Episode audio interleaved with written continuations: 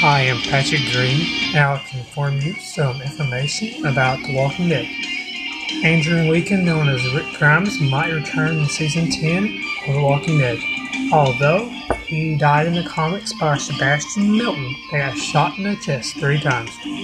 Stay tuned for more to find out what happens on the show. Hi, Patrick Green here. I got some information about The Walking Dead. The Walking Dead might overcome a crossover with Fear the Walking Dead and return of Rick Grimes. Even though Robert Kirkman hinted toward the death of Rick Grimes, he is still playing in the trilogy ending The Walking Dead after 10 seasons. Good luck to you all.